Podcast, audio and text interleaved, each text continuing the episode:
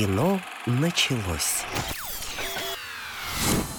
Дорогие друзья, здравствуйте. Это передача «Кино началось». У меня в гостях мой коллега и товарищ Стас Парфилкин, который будет нам рассказывать про кино, которое успел посмотреть, поскольку он кинокритик в параллельной своей вселенной. В другой вселенной он бизнесмен, который занимается питанием. Будете в Подмосковье, вот считайте, что вы везде в гостях у Стаса Парфилкина находитесь. Стас, привет, кстати. Привет. Не дал тебе поздороваться. Да, меня зовут Роман Григорьев, и мы, в общем, можем начинать перечислять тот до кучи жирный список, который у нас образовался.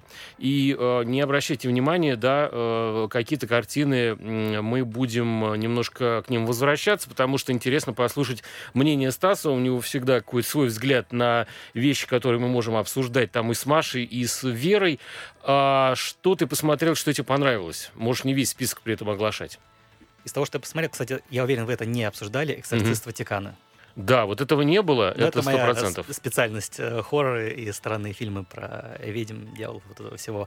Потом «Мизантроп», такой детективчик в Бостоне. Ну, расскажу, очень типичный. Естественно, «Форсаж 10». Я понимаю, что ты его тоже посмотрел. Да, я думаю, конечно, куда без этого. Тут что сказать по поводу этого фильма. «Братья Супер Марио» в кино. Я его посмотрел совсем недавно, очень сам ждал его. Мне услышать интересно твое мнение. Я думаю, что у меня оно будет немножко под другим углом. Так. У меня есть такое подозрение, если честно. Вот. И биография неизменной Майкла Джей Фокса об замечательном актере Майкла Джей Фоксе, которого вы знаете по «Назад в будущее». Да. И он жутко сильный мужик, который борется со своей болезнью. С Паркинсоном. Да. И вообще я читал, что есть какой-то уже способ лечить Паркинсона, и чуть ли не в какой-то Турции там какую-то подают напряжение на определенные участки мозга, и как-то, в общем, то ли можно дело отложить, то ли, в общем, как-то частично избавить человека.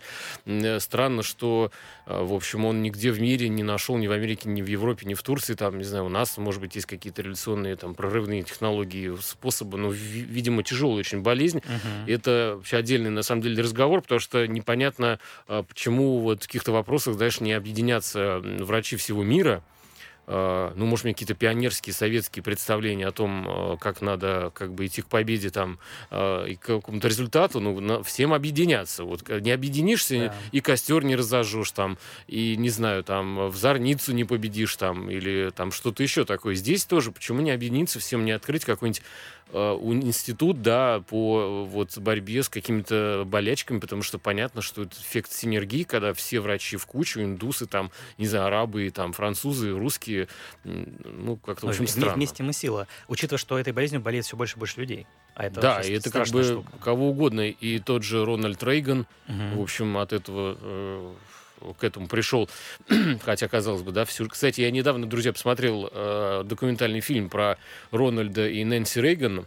И это, конечно, очень интересные такие оба персонажа. Стоит иногда обратить внимание на историю и понять, при каких людях, с каким характером вообще выковывалась нынешняя даже вот история. Потому что если бы Рейган не был Рейганом, мы бы неизвестно в каком мире существовали. Если бы не их там дружба с Михаилом Сергеевичем, там, если бы не его отношение ко многим каким-то вопросам и где-то, в общем, упертые и так далее. Но это не суть, хотите, посмотрите. Просто есть такой цикл передач, который, собственно, рассказывает о жизни великих пар, там и про наших, и про американских президентов, там все есть.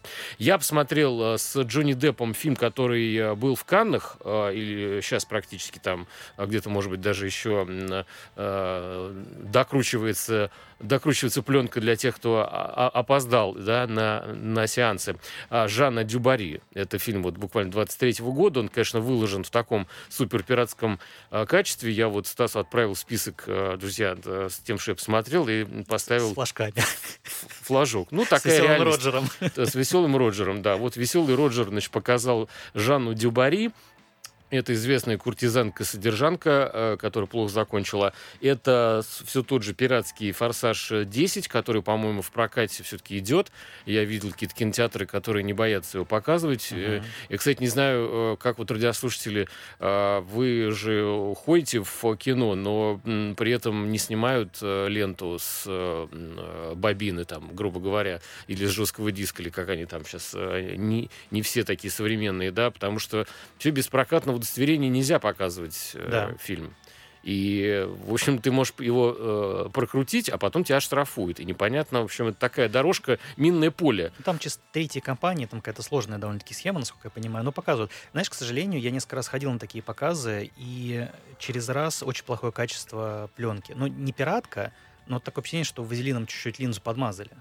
Я так «Аватар» смотрел, ну, прям... Вазелином линзу? Ну, размытое, это просто провокация. Размытое такое, знаешь, немножко... Ну, видно, что качество изначально довольно-таки низкое, не хотя тянется чистое. На большой экран просто картинка исходная. Значит, она была...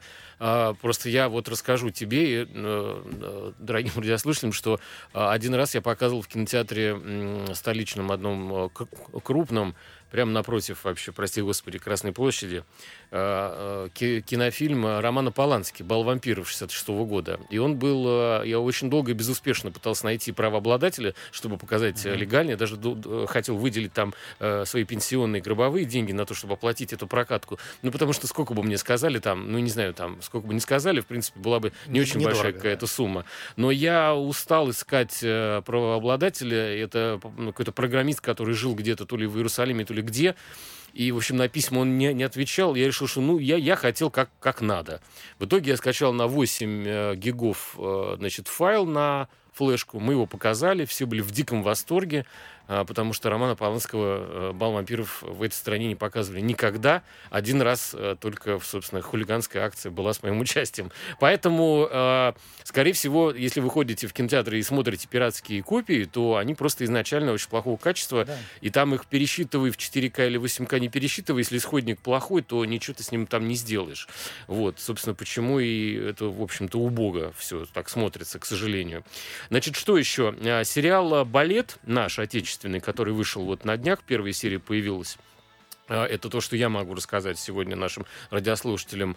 И тебе, если тебе тема балета как-то вообще интересна, близка? Не близка, но... Многие просто вокруг девчонки начинают заниматься балетом, я заметил. Да, ну просто это в любом случае какая-то большая часть классического искусства. Это не может не быть интересно. Ну, даже если ты к этому не имеешь никакого отношения, про это что-то узнать, особенно если это что-то изнутри, а я предполагаю, что там сериал будет раскрывать какую-то подноготную. Но мне кажется, это всегда такой закрытый мир. В закрытые миры всегда интересно посмотреть.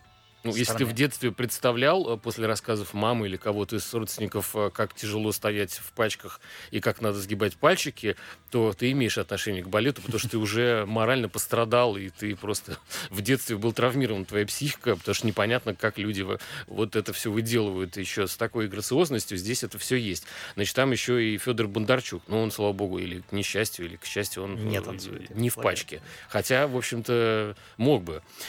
Значит, он в хорошей форме. Еще прокатный фильм «Спуск. Новая глава». Максимально какая-то странная такая история. Кстати, можем с тобой поздравить Тимура Бекмамбетова, потому что его фильм «Пропавшие» 23 года, он сейчас занимает... По-моему, обошел даже фильм «Мать» с Дженнифер Лопес в этом самом несчастном «Нетфликсе». То есть большой привет Тимуру Бекмамбетову, как российскому режиссеру, который несет знамя, в общем-то, отечественного кинематографа по всему миру. Его держит в руках. Что еще? «Детектив под кайфом». Это с Патрицией Аркет картина. Значит, то есть не картина, ну, многосерийная картина. Да, многосерийный сериал. Вот так его назовем. И что-нибудь еще тоже расскажем, поскольку список... Ну, еще «Переполненная комната», он выйдет на Apple TV там в начале июня, но про него уже что-нибудь можно рассказать.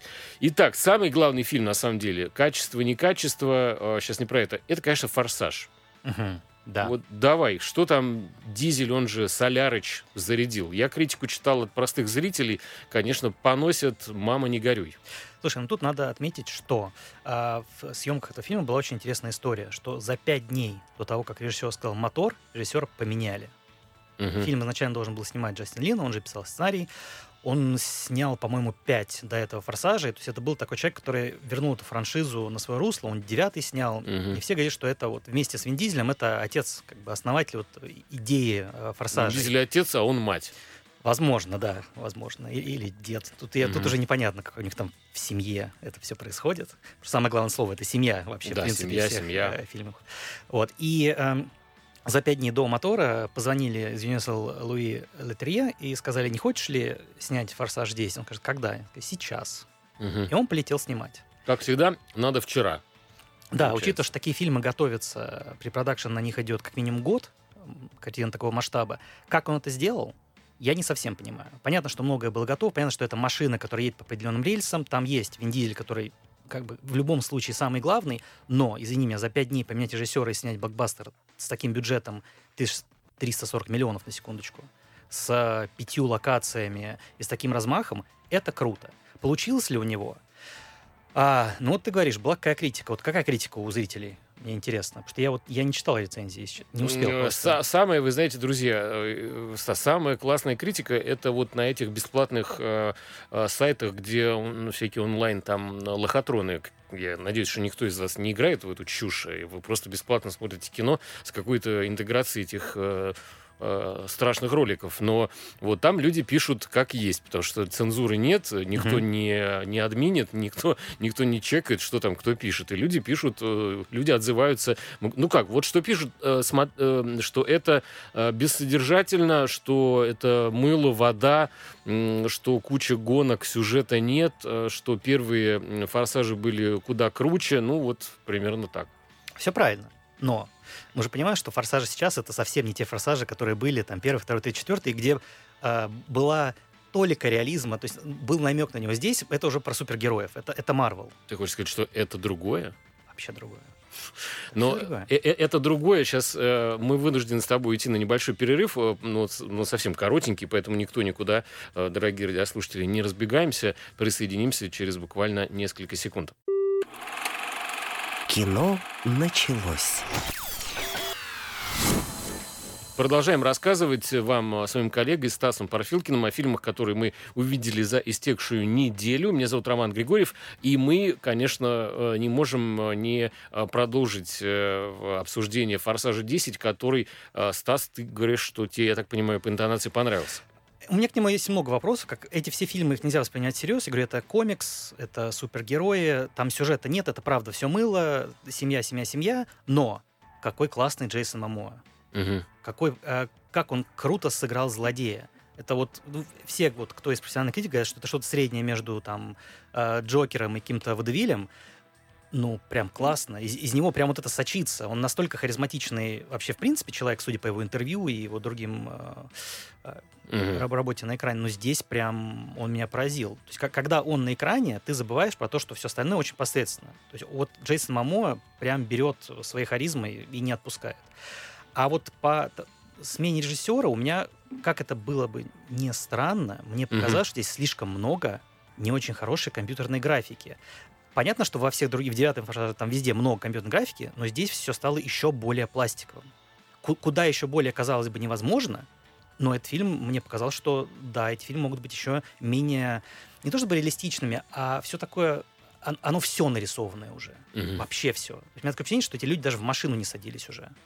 То есть их просто лица воткнули вот на синий или зеленый экран. И, Может быть, они и сами уже не снимаются. И физически в этом фильме мне показалось, что не происходит вообще ничего.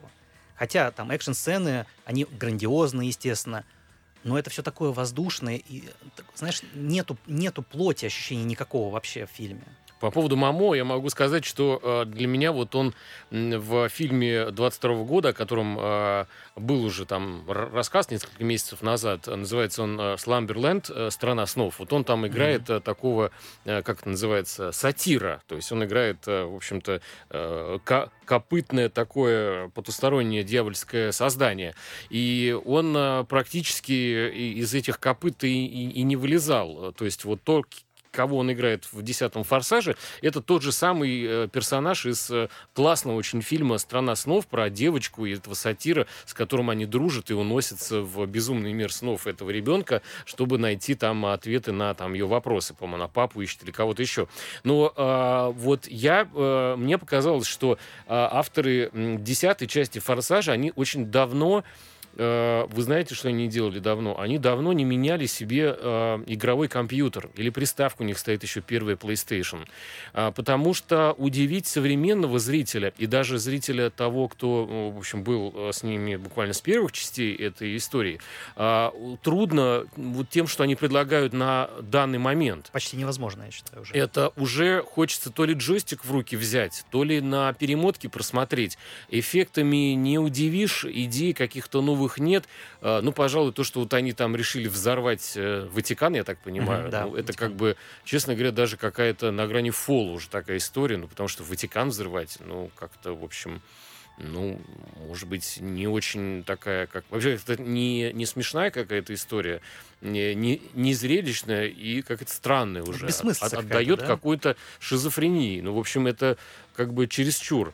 И одни погони, гонки, вот чтобы так смотреть какой-то сюжет, я, вы знаете, наверное, не стал бы вам рекомендовать, если вы любитель вообще «Форсажей», смотреть эту историю. И знаешь, самая большая проблема этого фильма, что он идет 2:20.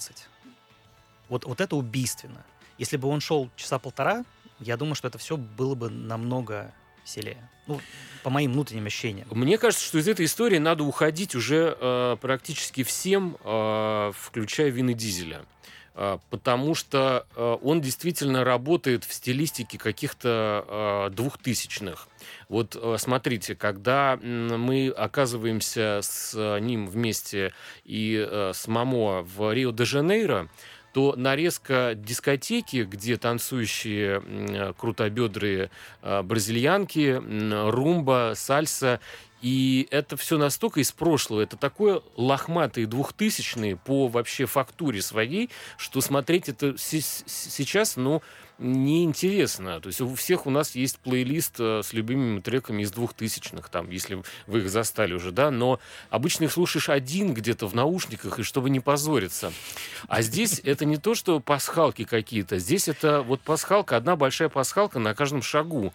И у меня вот реально действительно возникло ощущение, что, ну, может быть, все-таки Дизель-то купит себе новый компьютер и поменяет там на видеокарту какую-то, скачает пару новых каких-то шутеров и поймет, что даже в играх уже... Это, кстати, очень опасная для них конкурентная среда, потому что игры оттягивают... Вот сейчас в 2024 году выйдет 6-я часть GTA игрушки, но на нее бюджет точно не законспектирован там нигде в налоговых...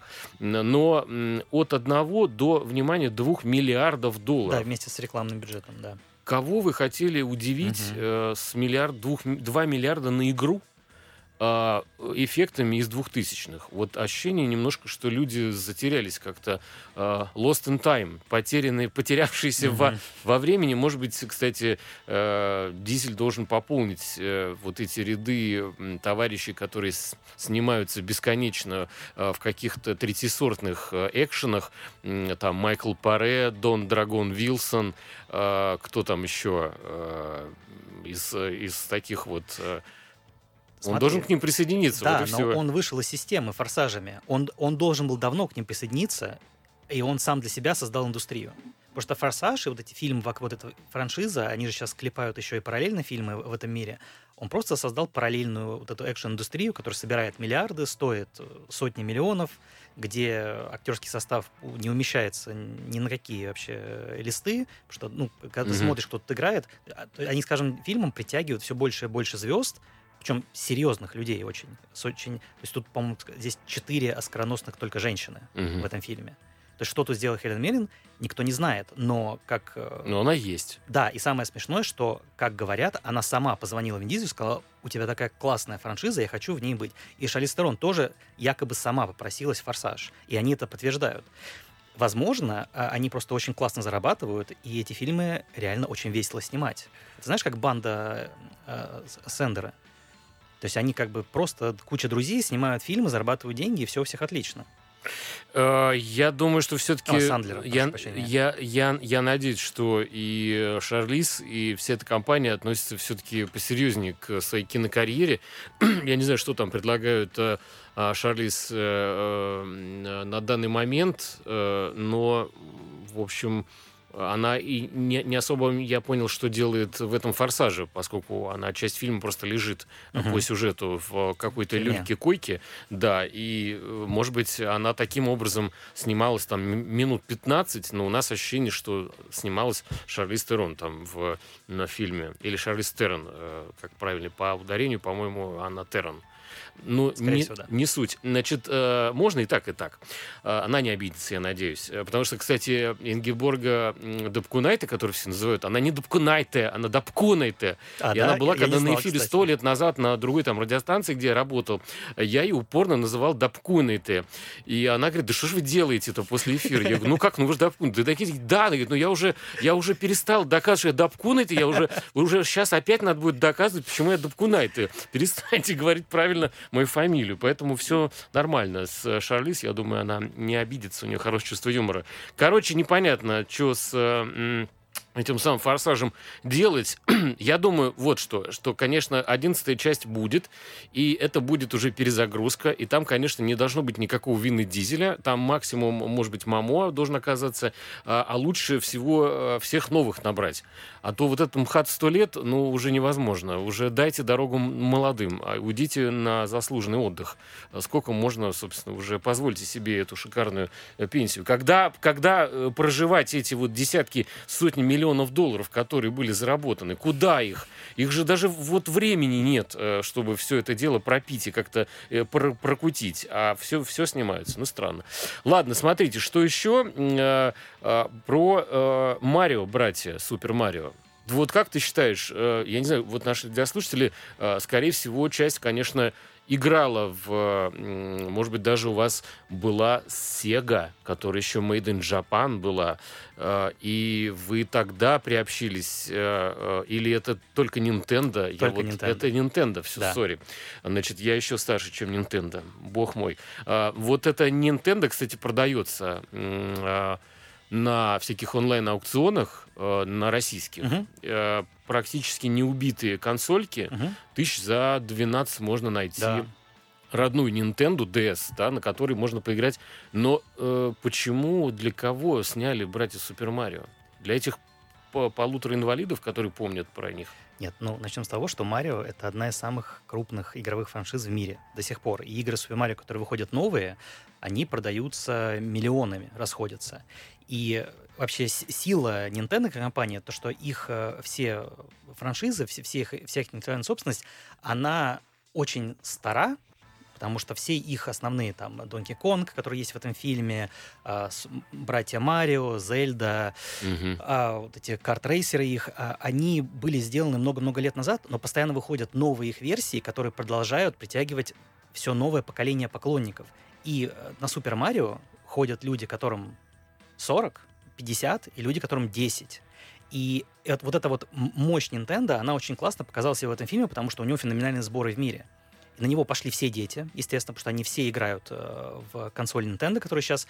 Потому что Nintendo Switch — это, по-моему, самая продаваемая консоль из текущего поколения. То есть их тоже, по-моему, 120 миллионов продано в мире. Но сама игра «Марио» там не самая популярная, мне кажется. Они ушли все-таки в какой-то 3D-мир, и «Марио»... Так есть «Марио 3D» уже давно. Марио... Он уже по 3D-миру бегает. 3D он был еще, по-моему, в 90-х, какие-то первые там... Nintendo 64, «Марио 64» называется. Первая, но сейчас я не видел, чтобы дети играли в игру «Супер Марио». То, что ходят люди, ну, как бы, к которым я тоже отношусь с задержкой развития, вот, и которые могут про Марио посмотреть. Это я понимаю, но на них особо кассу не сделаешь. И я так понимаю, мультфильм по миру-то ее особо и не собрал как раз. Ну, у меня был определенный восторг в этом, детский. Я поясню. Нас с тобой вызывает уже таймыр. Вот, это звукорежиссер у нас таким голосом сейчас подал сигнал, что нам надо уходить на новости. После этого вернемся к вам. Кино началось.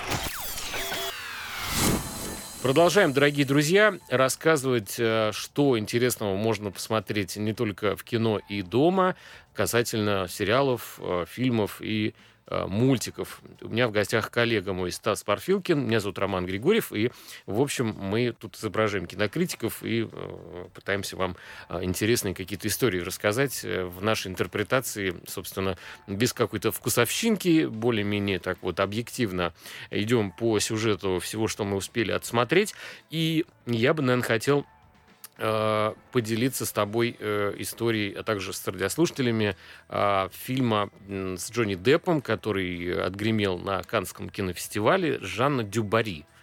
Вот я очень хочу послушать, потому что я жду этот фильм. Он играет французского короля. Качестве. Сразу скажу, что он играет не Жанну Дюбарри. Жанна Дюбарри — это, если небольшой исторический экскурс проводить, это такая куртизанка, которая была, в общем, хорошо принята при дворе французским королем. И, соответственно, это есть Джонни Депп. Он прекрасен в этой роли. Ему вот эта королевская вся тематика и все эти наряды и манеры и уровень персонажа ему очень подходит.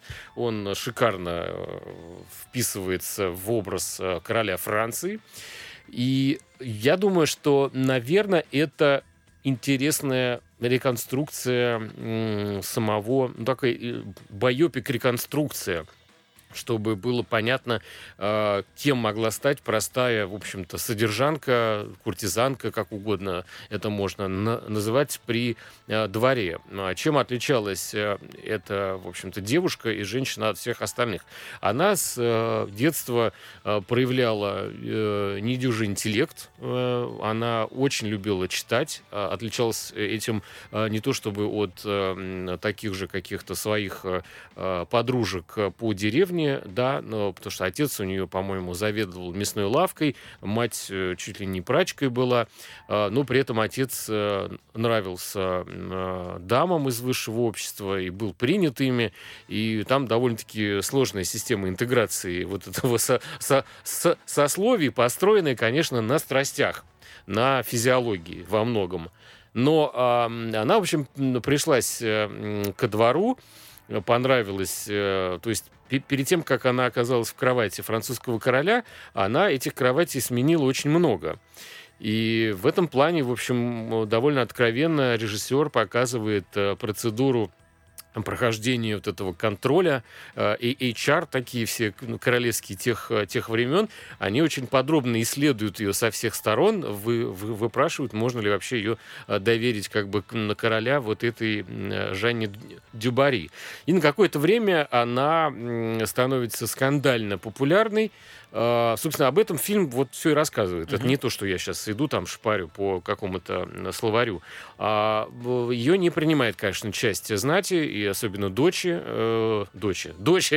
французского короля, потому что они, надо понимать, что они отдавали себе отчет, кто вообще находится во дворце, и что ее спальня была конкретно под спальней французского короля. Собственно, вот Джонни Депп там, он не очень далеко уходит, чтобы с ней там позабавиться. И при этом король не скрывал своих отношений с куртизанкой, что, конечно, было неприятно и дочерям, и кое-кому из королевской знати. Но закончила она очень плохо, потому что, в общем-то, на самом деле, где-то справедливо, наверное, можно так сказать, хотя и не судья, потому что она, в общем, в итоге стала встречаться, по-моему, со своим пажем, а он очень, очень сильно дружил с неформальной какой-то, политической компанией противников французского короля, и соответственно, он же на нее и донес, потому что была история с подвесками, с драгоценностями, которые он дарил куртизанке, французский король, но все эти драгоценности проходили мимо носа его дочерей, скажем. А в ценах даже того времени, это было, покупалось все на чистое серебро, и эти драгоценности, есть фотографии того, что должно было достаться куртизанке, я не знаю, сейчас можно купить, наверное, примерно там пол Франции просто на эти бабки. Соответственно, понятно, что у нее была куча недоброжелательниц.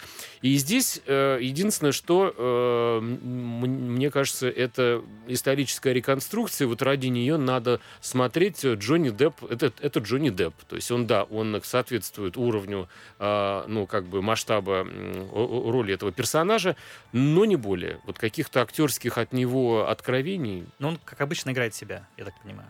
Как ну, во многих его... учитывая, что наряды того времени частично перекликаются там с какими-то пиратскими... С его скучным вторником, я бы сказал. Какими-то камзолами, да.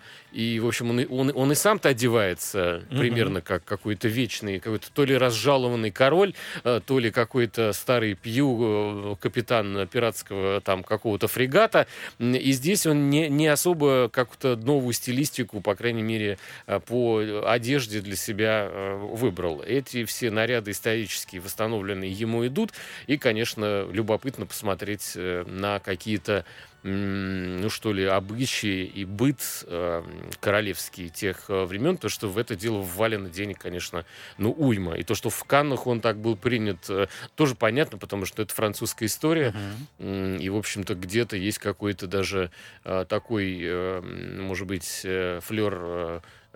феминистический в картине, потому что вот, дескать, смотрите, простая, куртизанка, а чего добилась? Вот. А была-то она, на самом деле, это уже понятно, это мы за скобками оставим, кем она была, вот, а картина показывает откровенно ее личную жизнь, и там проб ставить, ну, совсем как бы негде.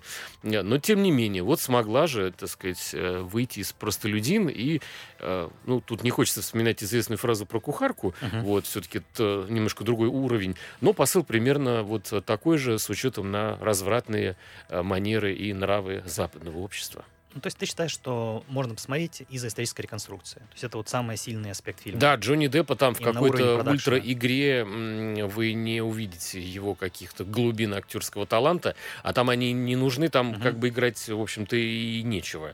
По большому счету, он лишь тень этой героини, еще раз напомню, звали эту прекрасную даму Жанна Дюбарри. То есть она еще чем раздражала окружение. Вот она, например, все как-то стремились к изощренным манерам. Она могла, например, выпить вина и рыгнуть, простите, за столом. Ну и, конечно... прихоти царя, в общем, были лишь его прихотями, устраивали только его. Всем остальным она, конечно, была поперек горла. Так что вот, но тем не менее, хотите, посмотрите. Жанна Дюбарри. Вот, продолжая все вот эти какие-то манерные такие истории, ну, наверное, если хочешь, или у тебя что-то... Слушай, я про Майкла Джей Фокса хотел бы рассказать немножко, потому что мне очень понравился этот фильм. Перескочим на мой один из любимых жанров — документальное кино. Да. «Неизменный Майкл Джей Фокс». Это автобиография, где Майкл Джей Фокс сам вам рассказывает о своей жизни. Это очень интересный, я бы сказал, уникальный опыт, который не может не оставить у вас какого-то следа, потому что, как мы уже обсудили в начале передачи, Майкл Джей Фокс болеет Паркинсоном, и это по нему видно, болезнь у него прогрессирует, так что это давно уже не спрячешь. И это все показано на камеру, очень откровенно. А при этом просто у тебя остается впечатление, что это человек невероятной силы духа, у которого абсолютно не иссякает чувство юмора. Он как истинный комик, который начал Saturday Night Live. Человек, который не может не шутить классно. Он шутит с людьми, которые у него берут интервью, с съемочной группой. Шутит классно, несмотря на то, что ему видно, что ему сложно говорить, ему сложно какие-то произносить длинные речи. И ты смотришь на это с какой-то и горечью, и улыбкой. При этом в этот фильм вставлены очень грамотно не только документальные врезки из его жизни, со съемок фильмов, из СНЛ, там, из его детства, а еще есть реконструкции, где определенные сцены обыгрывают актеры, потому что нет документального материала, и это выглядит классно. А обычно это выглядит ужасно. Вот эти вот вставки обыгранные, они, как правило, очень сильно рушат вот эти фильмы, они тебя очень сильно как бы выбивают из атмосферы, из реализма, а здесь настолько качественно все подобрано и настолько здорово выдержан тон, что это смотрится как вот одно такое целое. И я просто обожаю Майкла Джей Фокса, он потрясающий актер, и по этому фильму видно, что он на самом деле просто потрясающий человек. И это вот через экран ты это чувствуешь. И, конечно, это безумно грустно, но, опять же, он с такой легкостью об этом говорит, и о своем состоянии, как ему было, вот, как с ним это случилось, как он сейчас живет. И он абсолютно откровенно говорит, что да, там, через 20 лет меня либо вылечат каким-то удивительным средством революционным, которое найдут, либо там, я буду овощем, условно. Но я... Там, а сейчас ему сколько лет примерно? Ой, слушай, ему за 60, по-моему, совсем уже. Но выглядит он хорошо. Хорошо, я говорю, он улыбается, он шутит. То есть видно, знаешь, комика нельзя, истинного комика нельзя как бы абсолютно погасить. Неважно, чем он болеет, что с ним происходит. То есть это, у него такая вот искра в глазах, него, очень искрометный человек. Вот, во всех смыслах этого слова. Поэтому я всем очень советую, даже если вы не фанаты Майкла Джей Фокса, это вот прям такое вот уникальное кино. А как еще раз называется картина? «Неизменный Майкл Джей Фокс». «Неизменный Майкл Джей Фокс». Окей. Так, смотрите, что еще есть. Если вот про балет мы с тобой начали говорить, это наш сериал, который выходит, уже, ну да, выходит. На данный момент есть одна серия, или, может быть, уже две будет в онлайн-кинотеатре одном отечественном. Тут история начинается с далеких 80-х. Когда в результате подтасовки информации одна из балерин Большого театра, который был на гастролях в США, вынуждена остаться в Америке, потому что на нее кто-то, в общем, настрочил какой-то донос-поклеп. Я так понимаю, что это все действительно не было какой-то правдой. И ее молодой человек звонит ей каким-то образом, дозванивается до Америки из Москвы, а это все-таки начало 80-х, делать это не так просто, и предупреждает ее, что ты, как только пересечешь границу, тебя сразу арестуют, потому что, в общем, на тебя есть какой-то там поклеп. Но, и вот дальше не хочется делать интригу, вы не подумайте, что это такой рояль в кустах, просто у нас небольшой перерыв, приходится прерваться ненадолго. После этого мы со Стасом к вам вернемся буквально через несколько секунд, и продолжим подробный рассказ об сериале «Балет» и других сериалах, которые мы успели посмотреть. Кино началось. Продолжаем, дорогие друзья. Значит, я вот не успел до конца рассказать про «Балет». Это сериал, вышедший в одном из онлайн-сервисов российских.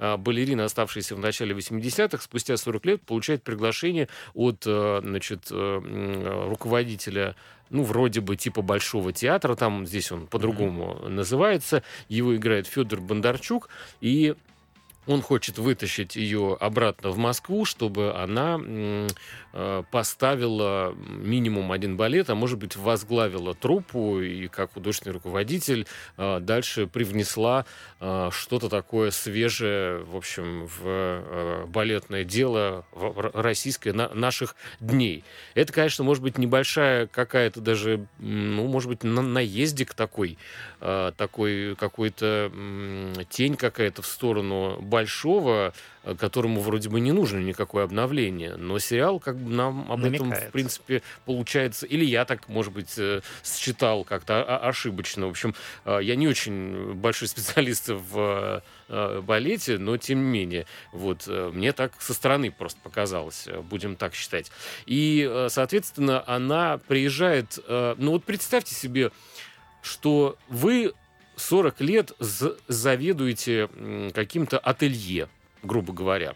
И тут вам говорят, так, хватит, все плохо. Сейчас приедет 40 лет назад уехавшая, значит, швея. Она за это время, будь здоров, как научилась все делать, вы все идите вон, а она будет здесь главная. Ну, естественно, начинается парад страстей, потому что никто не хочет эту корягу из Америки, откровенно они там называют, значит, видеть во главе этого театра балетного. И единственное, кто топит за нее, это герой Федора Бондарчука, который и хотел бы, в общем, какого-то обновления, вот этой перестройки какой-то балетной в современном, да, российском пространстве театральном. Так что чем будет дальше там каждая серия заканчивать, ну, это надо смотреть. Сериал довольно дорого и так хорошо снят, и я специально его посмотрел, потому что думаю, ну вот я, мужик, там включил сериал про балет.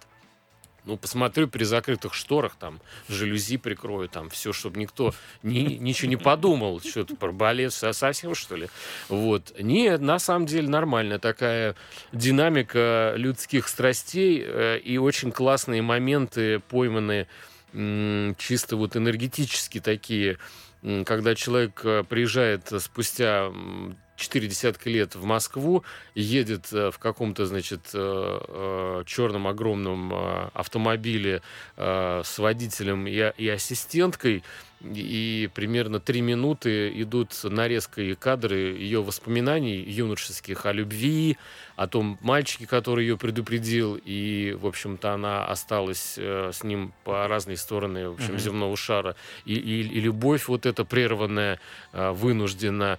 И она абсолютно вся вот в этих воспоминаниях по дороге из аэропорта в центр города. И девочка-ассистентка ей при этом с переднего сиденья пассажирского всем что-то рассказывает. И в какой-то момент ты уходишь настолько вместе с героиней этой вот женщины в ее мемуары, что также вместе с ней резко из них и выходишь. Она, когда перестает что-то вспоминать, она этой девочке говорит: «Простите, а вас как зовут?» То есть она абсолютно... Она еще не прилетела ни в какую Москву. Она настолько в нахлынувших воспоминаниях, что ее... Она даже не понимает, кто ее, что ее встретил кто-то, что она, может быть, там едет в каком-то такси. И первое, куда она, конечно, просит привезти ее, это никакой небольшой театр или там что-то еще, а двор общежития театрального, где она встретилась вот с этим мальчиком. То есть такая трогательная, классная история. Это, в общем, не про балет-балет. То есть это не про, не про, в общем, какие-то пассажи, не про бесконечную технику и изматывающие занятия. Это про человеческие страсти, просто, ну, как бы вот такая тема балет. Так, ну вот смотри, я тебе на выбор могу еще сказать, что могу рассказать, да, масло масляное, сапоги в смятку, как говорила ученица русского языка у меня в школе, но ты можешь меня не слушать, а сам что-то взять и рассказать, что тебе понравилось. Я могу вкратце рассказать про «Экзорцист Ватикана». О, про ужасы! Да, это моё любимое. Даешь про хоррор, ура! Естественно, когда в названии фильма вы видите слово «экзорцист», у вас сразу много ассоциаций, потому что лучше фильм про экзорцистов уже снят Фридкиным давным-давно, и ничего лучше этого сделать невозможно в принципе. Но этот фильм неплох. Понятно, что сюжет здесь абсолютно тривиален, вы заранее все знаете, в какого-то ребенка вселяется какая-то нечисть, в данном случае дьявол, очень старый, очень сильный дьявол. Основная, скажем так, фишка этого фильма, что главного героя играет Рассел Кроу. А Рассел Кроу очень хороший актер. И он здесь, как и ему подобает, хорошо играет. Он играет такого угрюмого правдоруба с таким суховатым чувством юмора, с священником, который именно специалист на экзорцизме. Это основано на реальном человеке, который у Ватикана был, человек, который ездил и производил все эти обряды. То есть, ну, понятно, что эта история явно ни о чем не основана, но такой человек был такой священник. И, как говорят, он его довольно-таки хорошо изобразил, то есть он был довольно-таки похож на него. Опять же, если вы любите этот жанр, я вам этот фильм советую, потому что он качественно снят. У вас не будет такого ощущения, что вы смотрите какое-то, там, не знаю, видео-эссе студентов на тему хоррор. Ну и, опять же, Рассела Кроу в таких фильмах, мне кажется, просто не увидишь. И это большая редкость и ценность, когда в фильмах такого уровня появляются актеры такого масштаба. Вот поэтому я считаю, что это довольно-таки занимательный фильм. Ничего глубокого здесь нет. Здесь очень много... Здесь, скажем так, это очень яркий фильм. Есть хорроры, которые работают на какой-то сублимации, где очень много тишины, где ты очень много чего-то не видишь. Этот фильм на тебя все сразу выкидывает. Вот все вот эти демоны по потолку, бегающие штуки, звуки... То есть такой как бы громкий очень хоррор. Но, опять же, если вы любите ужасы, это неплохой фильм. А он страшный вот все-таки? Я не нахожу такие фильмы страшными. Я считаю, после «Экзорциста», после «Экзорциста» Фридкина любой другой экзорцист не страшный. Он занимательный. Вот, что я могу сказать об этом фильме. Я не могу... Понятно, что если вы не любите хорроры, вам этот фильм точно не понравится. Но если вы, как я, фанат этого маленького жанра... Сами по себе вот эти исчадия ада, которые являются, да, они как-то пооригинальничали авторы? Или это опять какая-нибудь старуха в ночнушке с вывернутой головой бегает там коленками вовнутрь И все. То есть по потолку уже все побегали. Естественно, но это обязательно часть программы. Без этого никуда, извините. Что это за фильм про экзорцизм, когда ребенок не бегает по потолку? О чем? Зачем тогда такое снимать? Все-таки хотелось бы, вот поэтому, на самом деле, мне кажется, Станислав, что и наши радиослушатели сейчас, может быть, разделят мою смелую и просто революционную какую-то, я идею сейчас задвинул, что вот сценаристы голливудские, которые вышли на Сабантуй, что-то там написали, накалякали, намазали там буквы какие-то ругательные на табличках против искусственного интеллекта, потому что, на самом деле, я вот поинтересовался, действительно, студии некоторые киношные в Голливуде заказывают какие-то линейные диалоги между героями, заказывают уже через компании, которые занимаются искусственным интеллектом. Да, да. Потому что как бы, во-первых, там нет фактора необязательности. Творчество здесь не нужно. И это просто какие-то моменты, которые искусственный интеллект спокойно уже осваивает. Собственно, он на таком уровне развития, который есть, там, не знаю, там 12-летнего ребенка, который тоже может это написать. Просто здесь все практически за другие деньги и быстро, и как бы когда нужно. Тут чуть ли не ночью можно заказать, если что-то там не то сняли, можно переделать очень быстро. И голливудские эти сценаристы очень переживают, что у них вообще отнимут работу. Но я вот реально, когда смотрю очередной фильм ужасов и вижу бегающую какую-нибудь бабку по потолку, я понимаю, что, а я хочу уже отдать эти бабки искусственному интеллекту. Может, он должен придумать что-то другое, чтобы жанр не умер, грубо говоря. Мне до этих сценаристов, честно, фиолетово. Я зритель. Я хочу смотреть, если мне говорят ужасы, я хочу прийти бояться. Или хотя бы начать что-то испытывать такое, что было раньше, когда я видел первого «Экзорциста» там, или «Оманов» там я смотрел. И вот искусственный интеллект может, на самом деле, возродить некоторые жанры. Вот я так считаю. Это мой скромный спич. Для этого ты абсолютно прав, потому что эти фильмы, они снимаются по конвейеру. Хотя, я говорю, этот фильм намного лучше, чем конвейерные фильмы этого варианта. Но для людей, которые ценят эти жанры, у нас есть Ари Астер, у нас есть Джордан Пил. Это люди, которые двигают этот жанр вперед. И у них потрясающие сценарии, у них интересные фильмы с новыми какими-то находками, да, с новыми поджанрами, да, они возрождают какие-то вещи, как «Солнцестояние» Ари Астера. То есть этот пасторальный хоррор такой, который происходит на солнце, да, это довольно-таки уникальная штука.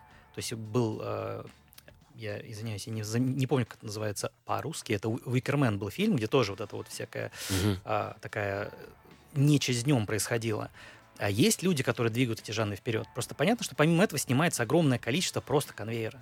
Ну вот для конвейера все-таки, мне кажется, может уже искусственный интеллект что-нибудь придумать. Из ужасов, кстати, которые вот... По-моему, в прошлом году он вышел, причем там где-то ближе к концу, может быть, осенью.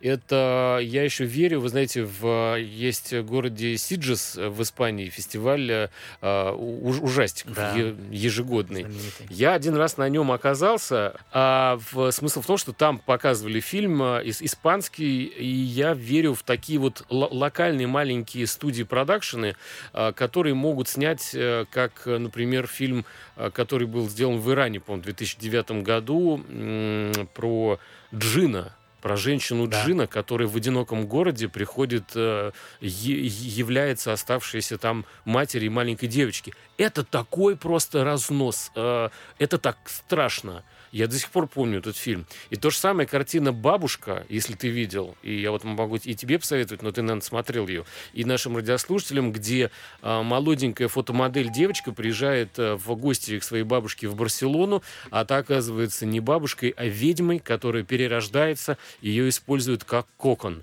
И она всю жизнь ее растила для того, чтобы переселиться в ее тело. Это 3 копейки, это весь фильм в одной квартире, но это такой страх, от которого сидеют, я не знаю, волосы и где. Стас, большое спасибо тебе. До новых встреч. Встретимся, услышимся, друзья, с вами через неделю. Всем спасибо, что нас слушали. Пока. Кино началось.